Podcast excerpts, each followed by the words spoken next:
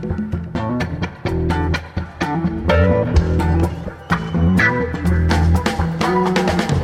The Nation magazine, this is Start Making Sense political talk without the boring parts. I'm Jon Wiener. Today we'll speak with Lawrence O'Donnell, the MSNBC host. He says the 2016 election was bad, but 1968 was worse. That's when Nixon won, when the Vietnam War continued, and it's the subject of his new book. It's called Playing with Fire.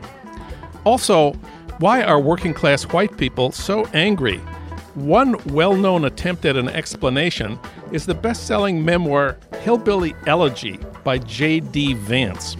But historian Steven Hahn doesn't think much of the book. He'll explain why later in this hour. First up today, the resistance to Trump, year one, for that, we turn to David Cole. He's National Legal Director of the ACLU, a contributor to the New York Review, and legal correspondent for The Nation magazine. We reached him today at the ACLU office in New York City. David, welcome back. Thanks for having me, John. Well, now we're going to step back from the news of the day, the news of the week, to look back over the year since Trump got elected even though Republicans control both houses of Congress and two thirds of state legislatures and now have a majority on the Supreme Court, you say Trump's ability to do damage has been substantially checked. Are you sure about that? uh, well, I, am sure that it's been substantially checked. I don't think it's uh, we can sit back and, and relax. But um, but look, here, here's somebody who, who, who came to office uh, with uh, majorities in both houses of Congress, and uh, as you said, majorities in most of the state uh, houses as well for his party. Uh, he has yet to pass a significant piece of legislation, um, and he has been repeatedly, uh, repeatedly uh, frustrated in his ability to act through the legislature to put in place anything that would, you know, constitute law. he has been able to act in, in areas where the executive can act independently, um, withdrawing various environmental protections and uh, imposing things like the travel ban and the like. But those things, uh, number one, are subject to challenge in the courts, and number two, are subject to being reversed uh, when the next president is elected, who I'm quite confident will not be Donald Trump. Well, let's talk about some of these key issues. Let me say my pet peeve is voting rights, the new re- voting restrictions that Republicans have been pursuing, not just Trump, but for more than a decade now, that helped make Trump president. And you and the ACLU have been fighting a vigorous battle on that front. And I'd just like to check on where we stand at this point, especially one of the most outrageous cases is Ohio's purge of the voting rolls. The state of Ohio removed people from the voting rolls who chose not to vote. And I know that you and the ACLU are challenging this in court. Where do we stand on this Ohio purge of the voting rolls? So that's uh, that is scheduled to be argued uh, in the Supreme Court in January. Uh, we we prevailed below in, in advance of the election, and and and the court, the Sixth Circuit Court of Appeals, enjoined Ohio from, in fact, uh, knocking people off the rolls uh, for failing to vote, which is what they were doing. Uh, and many people were, uh, thousands of people were able to vote who otherwise would not have been able to vote. For 20 years, the Justice Department uh, under both Republican and Democratic administrations, agreed with the position that we took in uh, in that case, and that we uh, and on which we prevailed.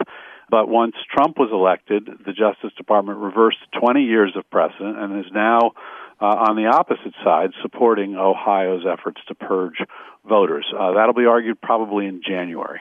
This concept of failing to vote, I wonder if you'd like to reconsider the term failing.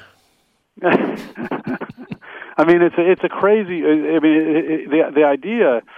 Congress passed something called the National Voter Registration Act, the Motor Voter Law, um, some some time ago, and one of the things they were uh, concerned about was states knocking people off the registration rolls and frustrating their ability to vote. Uh, and there were a number of states that did it simply if you didn't vote in enough, you know, in enough elections they presumed that you you know were either dead or or moved and they just knocked you off the rolls even if you had were still breathing and and and just weren't you know inspired by the uh, by the candidates. So congress said you cannot have a system uh, that results in the removal of a voter from the registration list uh, for failing to vote. And one of the reasons they did that was because they said, you know, you have a constitutional right to vote. You also have a constitutional right not to vote. You can't exactly. Exactly. exactly. Yeah. You have a constitutional right not to vote is part of the right to vote, so you can't be punished for not voting by being removed from the voting rolls. I think the ACLU has a very convincing case here, and I guess so do the uh, lower courts. So do the lower courts. We'll see. Uh, we'll see how it goes in the in the Supreme Court. But that's a very important uh, voting case going forward. And what else is happening on the voting rights front? Well, you know the big the big thing is the the the, uh, the Trump administration is uh, following the playbook of the Republican Party, which is seeing that there are a lot of new demographics in this country, a lot of younger voters, a lot of voters of color uh, who who they who may not support the Republican Party, and instead of adjusting their policies to try to reach out to those voters, they search for ways to deny their access to the ballot. It's called voter suppression, and in their terminology, it goes under the name of preventing voter fraud. They haven't actually identified almost any voter fraud, but they nonetheless raise it as a bugaboo, as a justification to knock people off the rolls. And so Trump sort of laying the groundwork for that created this voter fraud commission headed up by Chris Kobach uh, from from Kansas, who is uh, sort of the architect of voter suppression. And uh, recent, we and, and we've challenged the makeup of that uh, of that commission. We've challenged the secretive way in which that commission has operated uh, in the courts, and uh, we were able through the courts to get to force Kobach to disclose documents that demonstrated that the entire purpose of this commission was, in fact, to lay the groundwork for suppressing the vote, for denying people access to the vote. So, you know, we're watching that very, very carefully, and uh, and we fully suspect that uh, that there will be efforts at the state level to to sort of do Trump's bidding, and and and we'll be we'll be there at, at each uh, at each step to challenge those efforts. We've talked several times on this program about the the legal challenges to Trump's Muslim travel ban. Uh, I wonder where we stand at this point. I know the Ninth Circuit here in California just recently, the headline was allowed Trump's travel ban for people from six Muslim majority countries to go into effect partially. What exactly does that mean? So you know, the, the, this is this is the third iteration of the travel ban. The first iteration was struck down by the courts, including the Ninth Circuit. The the Trump administration did not take that to the Supreme Court. Instead, they put out a second iteration. That too was struck down by the courts, including the Ninth Circuit uh, in California, but also the Fourth Circuit uh, in Richmond, Virginia. The the administration took that up to the Supreme Court, but then issued travel ban 3.0 uh, on the verge of oral argument in the Supreme Court. And so the case was sent back to the district courts to look at whether travel ban 3.0 is any different. So far, both the district court in district court in Hawaii and the district court in Maryland have concluded that travel ban 3.0 is just as unconstitutional and just as illegal as travel bans 1.0 and 2.0 and uh, that they are still an effort to basically put up a sign saying Muslims keep out, and that violates the Establishment Clause and is inconsistent with the Immigration uh, Act. The government has appealed. Appeals are pending in the Ninth Circuit and the Fourth Circuit. What the Ninth Circuit's most recent order did was essentially conform the district court's injunction to in the same way that the Supreme Court had done before, which is to draw a distinction between how it applies to people seeking visas who have a bona fide relationship with someone in the United States, meaning some family relationship or some relationship with a business or entity like an admission to a college or an offer of employment, those people are protected. But people who have no bona fide relationship to anyone in the United States are are not protected by the injunction, uh, at least as it stands at this uh, at this moment. One of your most important arguments is that the courts can't stand up to President Trump alone, and we don't really expect them to do that. You see it as a much bigger struggle than simply the ACLU uh, going before the Ninth Circuit.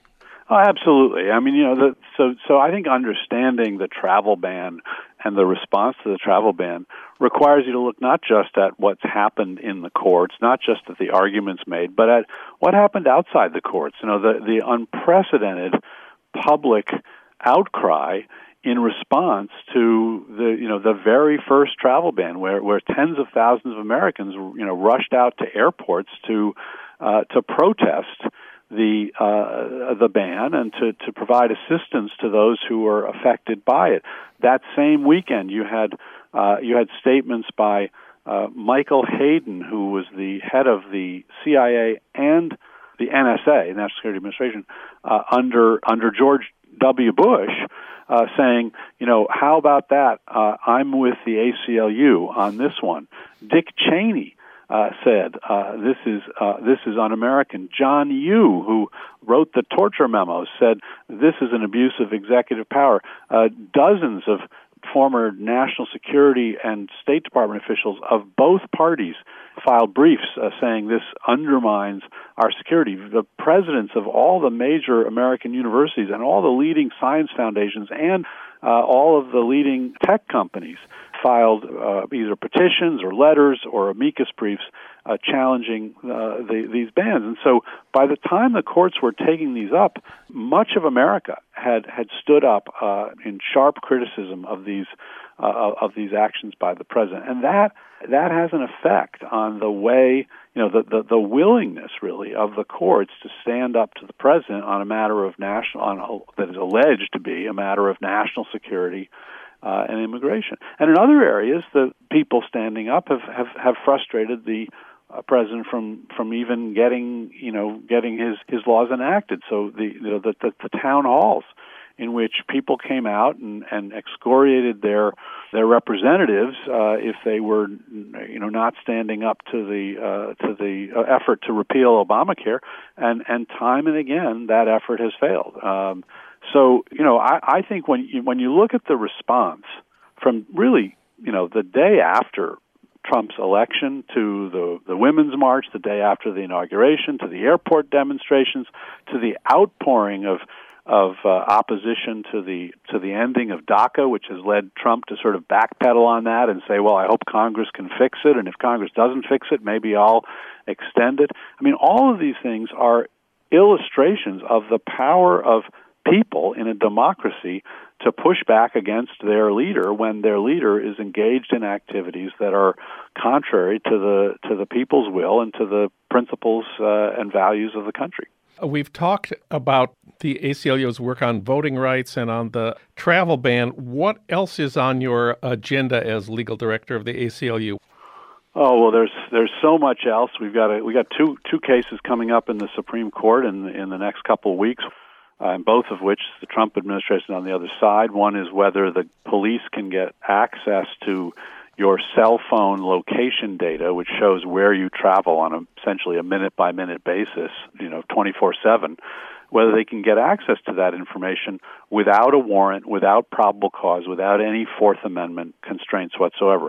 We have another case involving uh, whether uh, a, a, a bakery uh, can refuse to serve a, a, a gay couple because it opposes same-sex same-sex marriage. Uh, they're claiming a First Amendment a, a right to discriminate. Again, the Trump administration is, has come in on the side of uh, those seeking an exemption from an anti-discrimination law. We're seeking to enforce uh, that that anti-discrimination law, and we're still fighting the Trump administration over the the policy, the outrageous policy of the uh, Office of Refugee Resettlement of blocking women who are authorized to get abortions uh, from obtaining uh, those abortions when they are undocumented uh, minors uh, being held in, in, in federal facilities.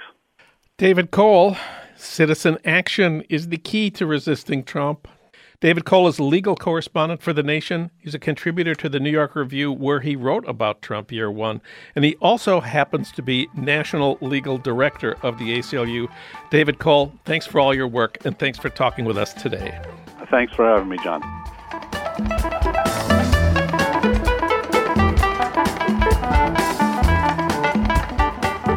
Nineteen sixty-eight, that terrible year in American politics, now it's the subject of a new book by Lawrence O'Donnell. We watch him, of course, weeknights on MSNBC on The Last Word.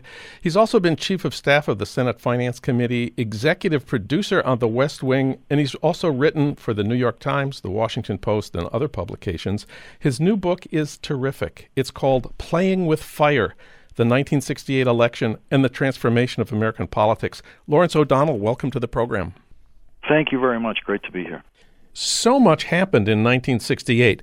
The Vietnam War was reaching a peak. There were almost half a million American soldiers fighting in Vietnam. The anti war movement was reaching a peak. Millions of people were demonstrating in the streets. The Democratic Party was beginning to consider the possibility uh, that the war was a terrible political mistake. So much happened in 68. Please run down for us the key events that culminated in Nixon narrowly defeating the Democratic candidate Hubert Humphrey that November.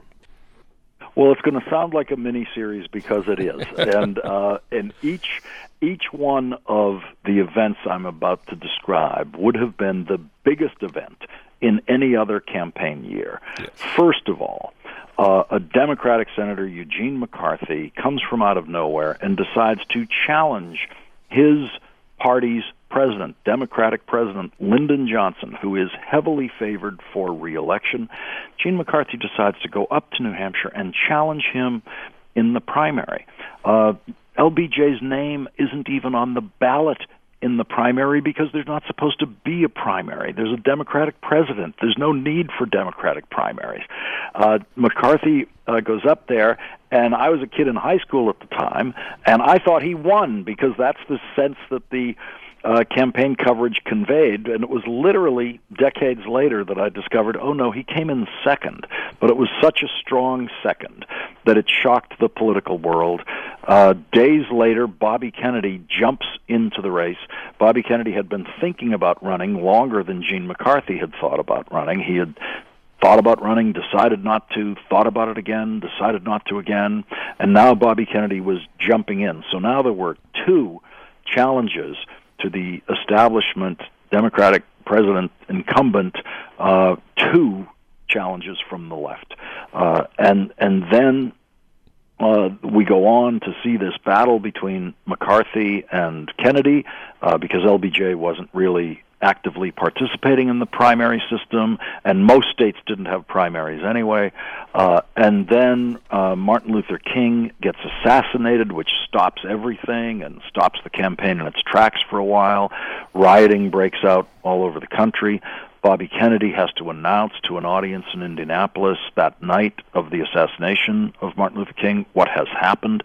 It's a black audience that came there to cheer Bobby Kennedy, and now they're crying. And one of the places rioting did not happen in the United States that night was the place where Bobby Kennedy personally made the announcement about Martin Luther King's assassination in Indianapolis.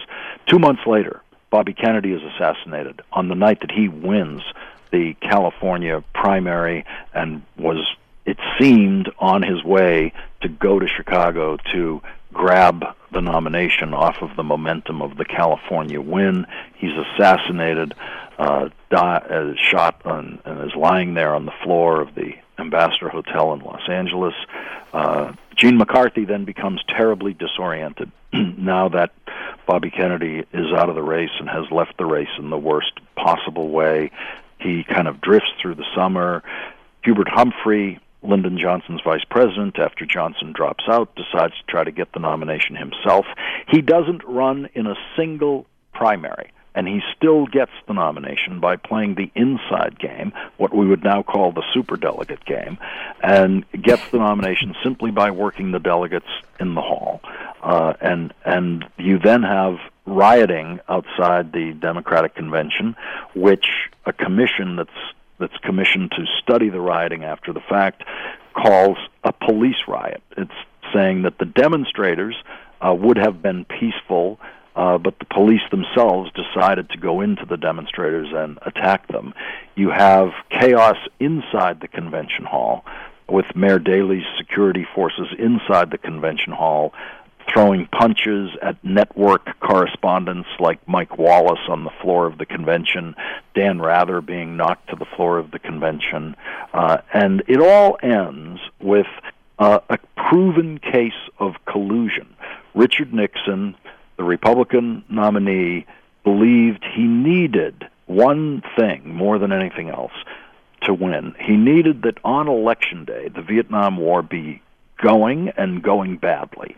And so he colluded with the South Vietnamese government, communicated directly, indirectly, I should say, through emissaries uh, to the South Vietnamese government to not make any kind of peace moves at all uh, because hang on, Nixon will get a better deal for you than you will get with LBJ. And so the South Vietnamese government agreed to go to Paris to join the peace talks uh, about a week before the uh, election day, and Nixon intervened with them. Uh, secretly and got them to change their minds, and that South Vietnam tells President Johnson, "We're not going to go to Paris." Uh, Johnson discovers this. He discovers through the CIA uh, and through FBI wiretaps exactly what uh, Richard Nixon is up to.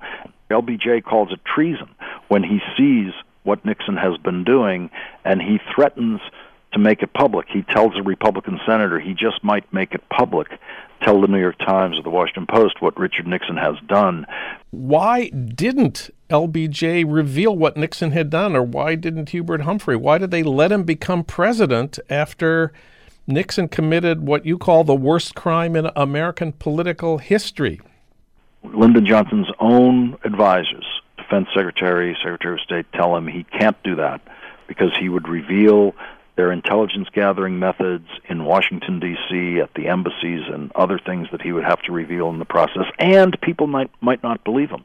They might just think this is a last minute political attack. Hmm. And uh, so Johnson goes through the anguish of that presidential decision and decides to keep it secret, and Nixon wins by less than 1% of the vote.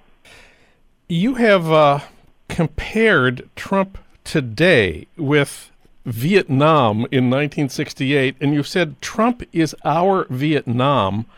You even said that it's bad today, but it was worse in 1968. Could you explain that?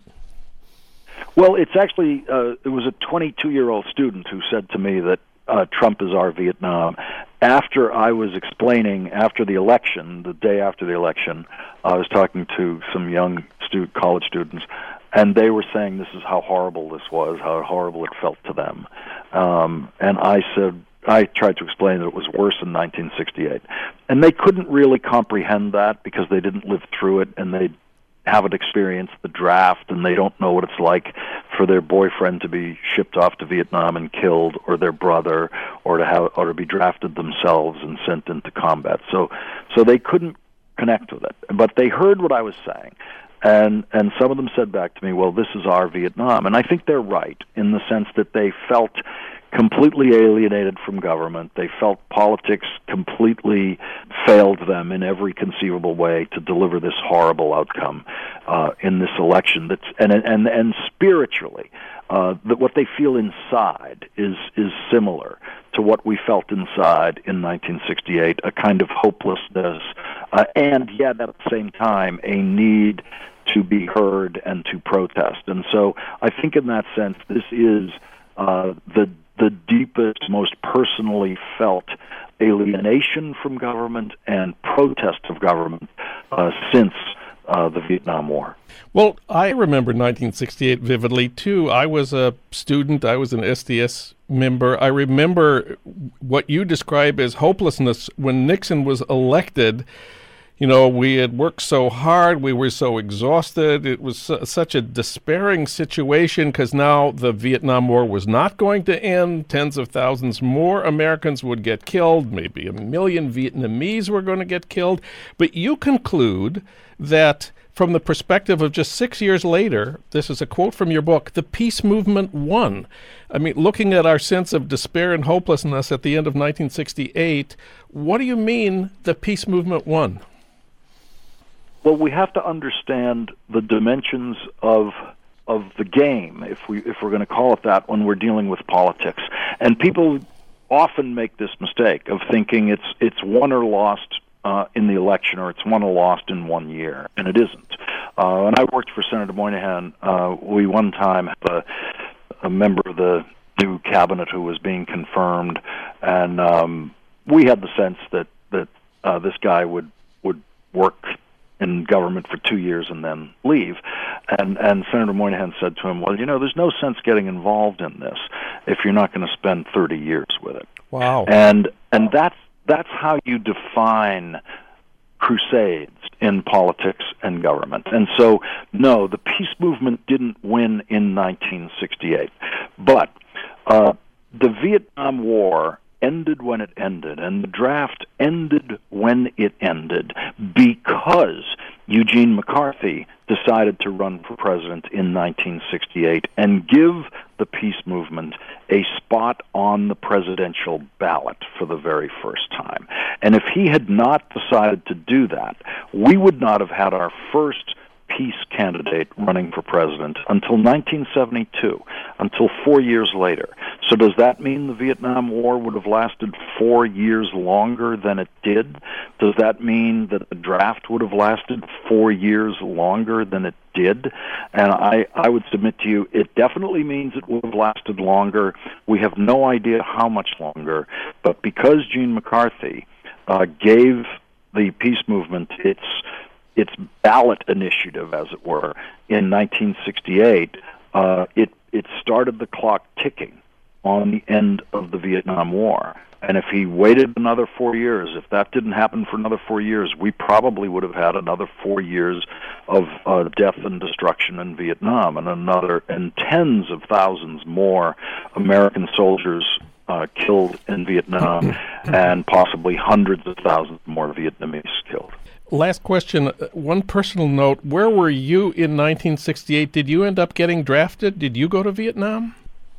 No, I was a, I was in high school in 1968, watching all of this uh, on TV uh, as the political coverage covered it. I then got a draft notice in 1972, and at the end of 1972, uh, I had my physical, uh, and then in, I had my physical in January of 1973. And usually, after you pass the physical, as I did, about two weeks later, you get something in the mail telling you where to report for duty.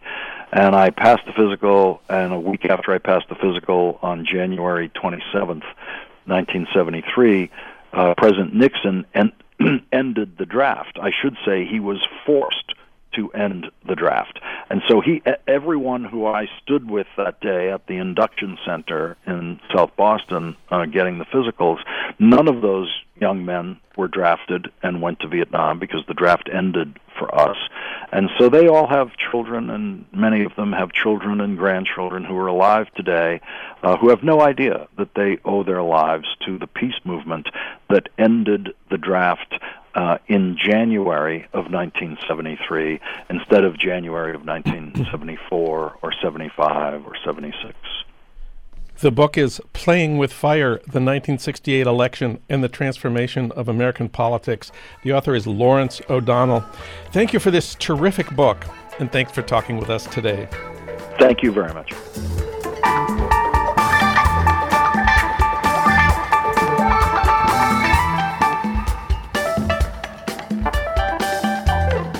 Now it's time to talk about angry working class white people. We've heard a lot about them lately, and now we can read a lot about them. For that, we turn to Steven Hahn. He teaches history at New York University. He's the author of many award winning books, most recently, A Nation Without Borders. Steve Hahn, welcome to the program. Thanks for having me. It's a pleasure. Well, we are told that angry working class uh, white people, especially men, made the difference in getting Trump the electoral votes he needed in the key states of Michigan, Pennsylvania, and Wisconsin to become president. And there are a bunch of new books about angry working class white people, which are said to explain what's happened to America. You've read a bunch of them. The top of the mm-hmm. list, the most popular, the best known, is Hillbilly Elegy by J.D. Vance. It's been on the bestseller list for 62 weeks. That's a I year know. and 10 weeks. Who is J.D. Vance and what is this book? Well, J.D. Vance, as best as I can tell, and that's mostly from the book, um, grew up in um, a declining steel town in uh, Ohio, but his family roots are in eastern Kentucky. Uh, he his his grandparents uh, were born there, and they also moved out.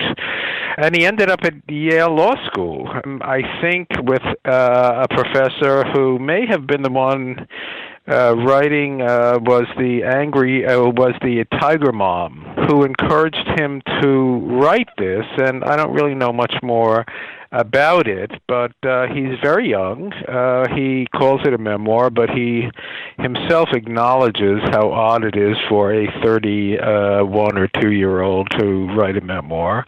But he certainly uh, saw an opportunity to reflect on what he thought were his own experiences in this kind of arc of hillbilly culture uh, to try to explain, you know, one of the important things that he thinks are going on, which has to do with the consequences of the industrialization, how it's had um, a very adverse impact on uh, white working folk.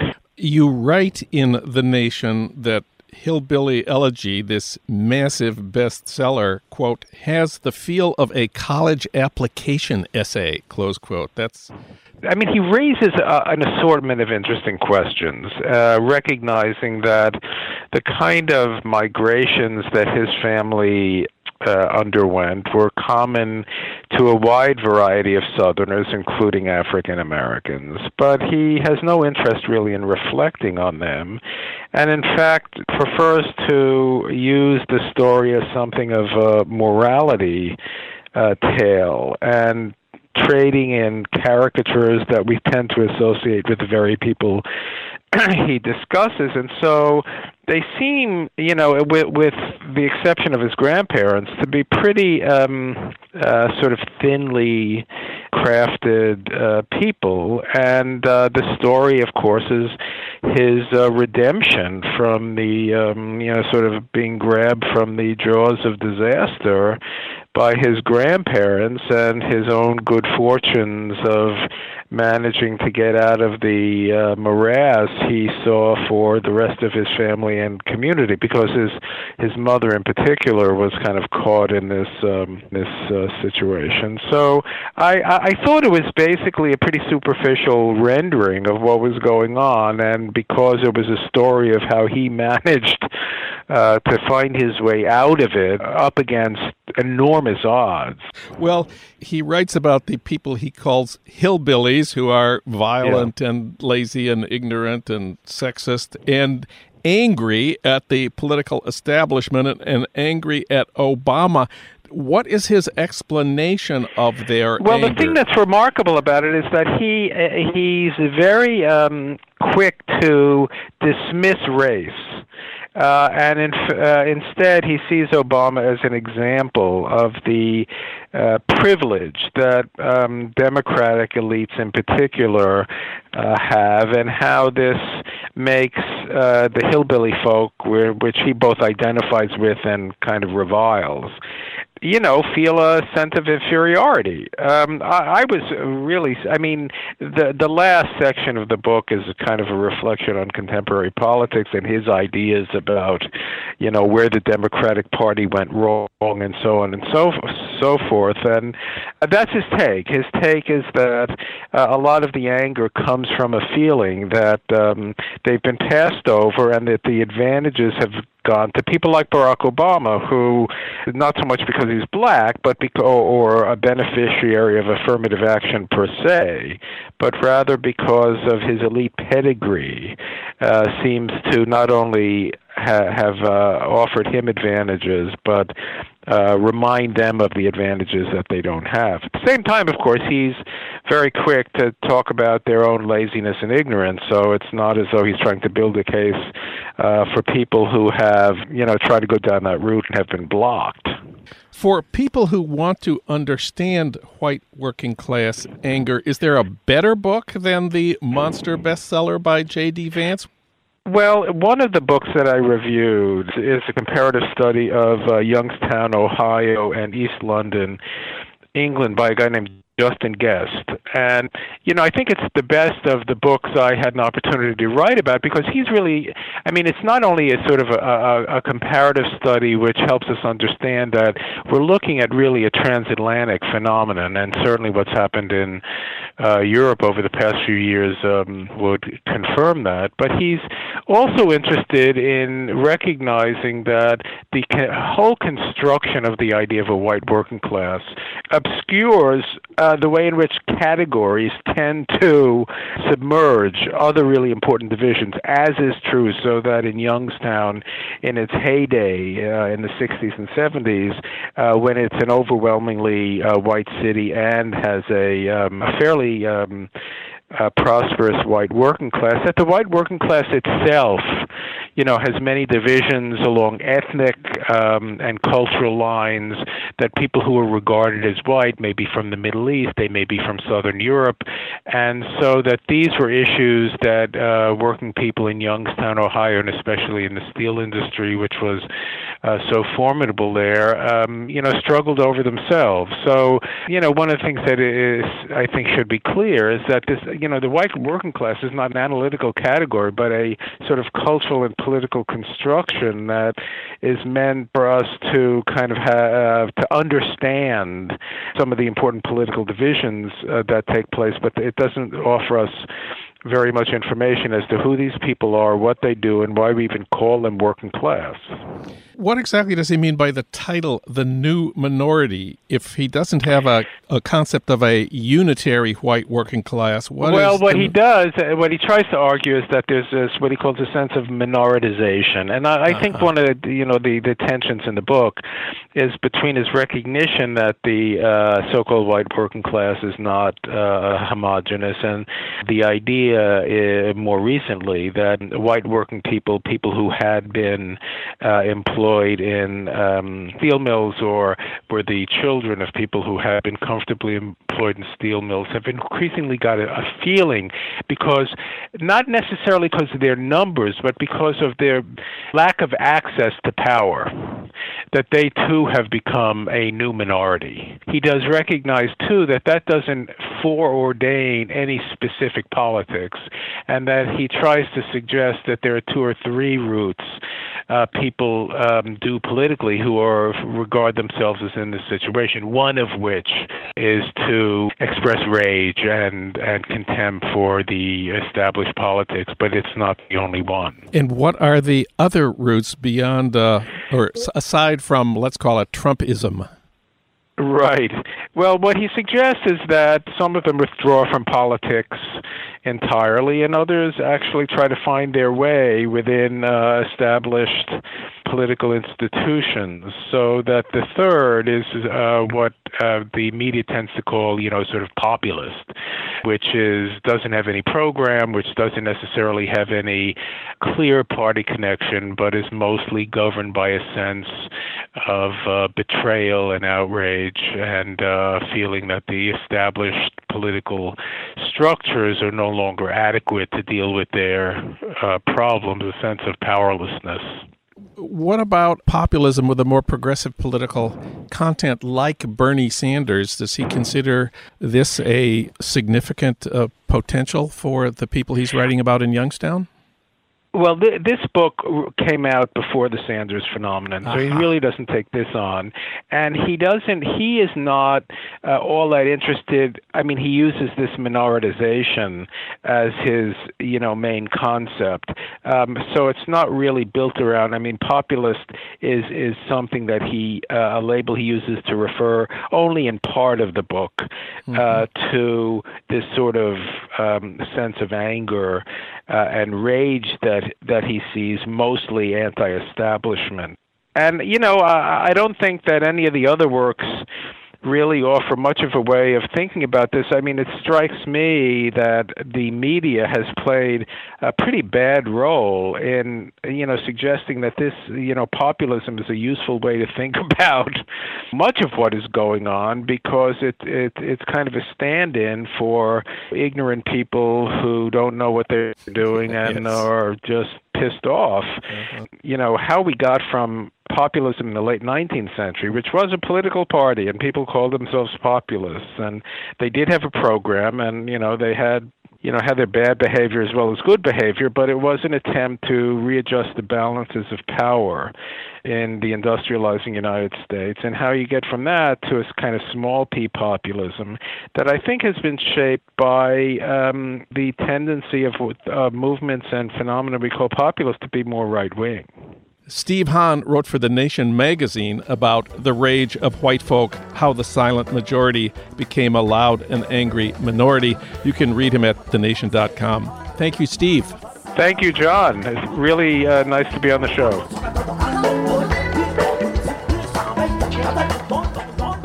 Finally, a word about Dave Zirin's Edge of Sports podcast, where sports and politics collide hosted by the sports editor of The Nation, and featuring Dave Zirin's interviews, his commentary, and his rants. So even if you're a sports fan who hates politics or a political junkie who hates sports, you'll find something to love in this podcast. It's posted every Tuesday, now at thenation.com slash edge of sports.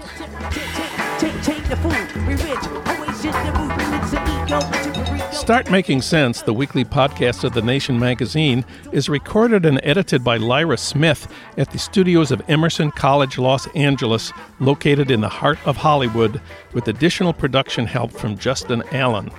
Alan Minsky is our senior producer. Our executive producer is Frank Reynolds.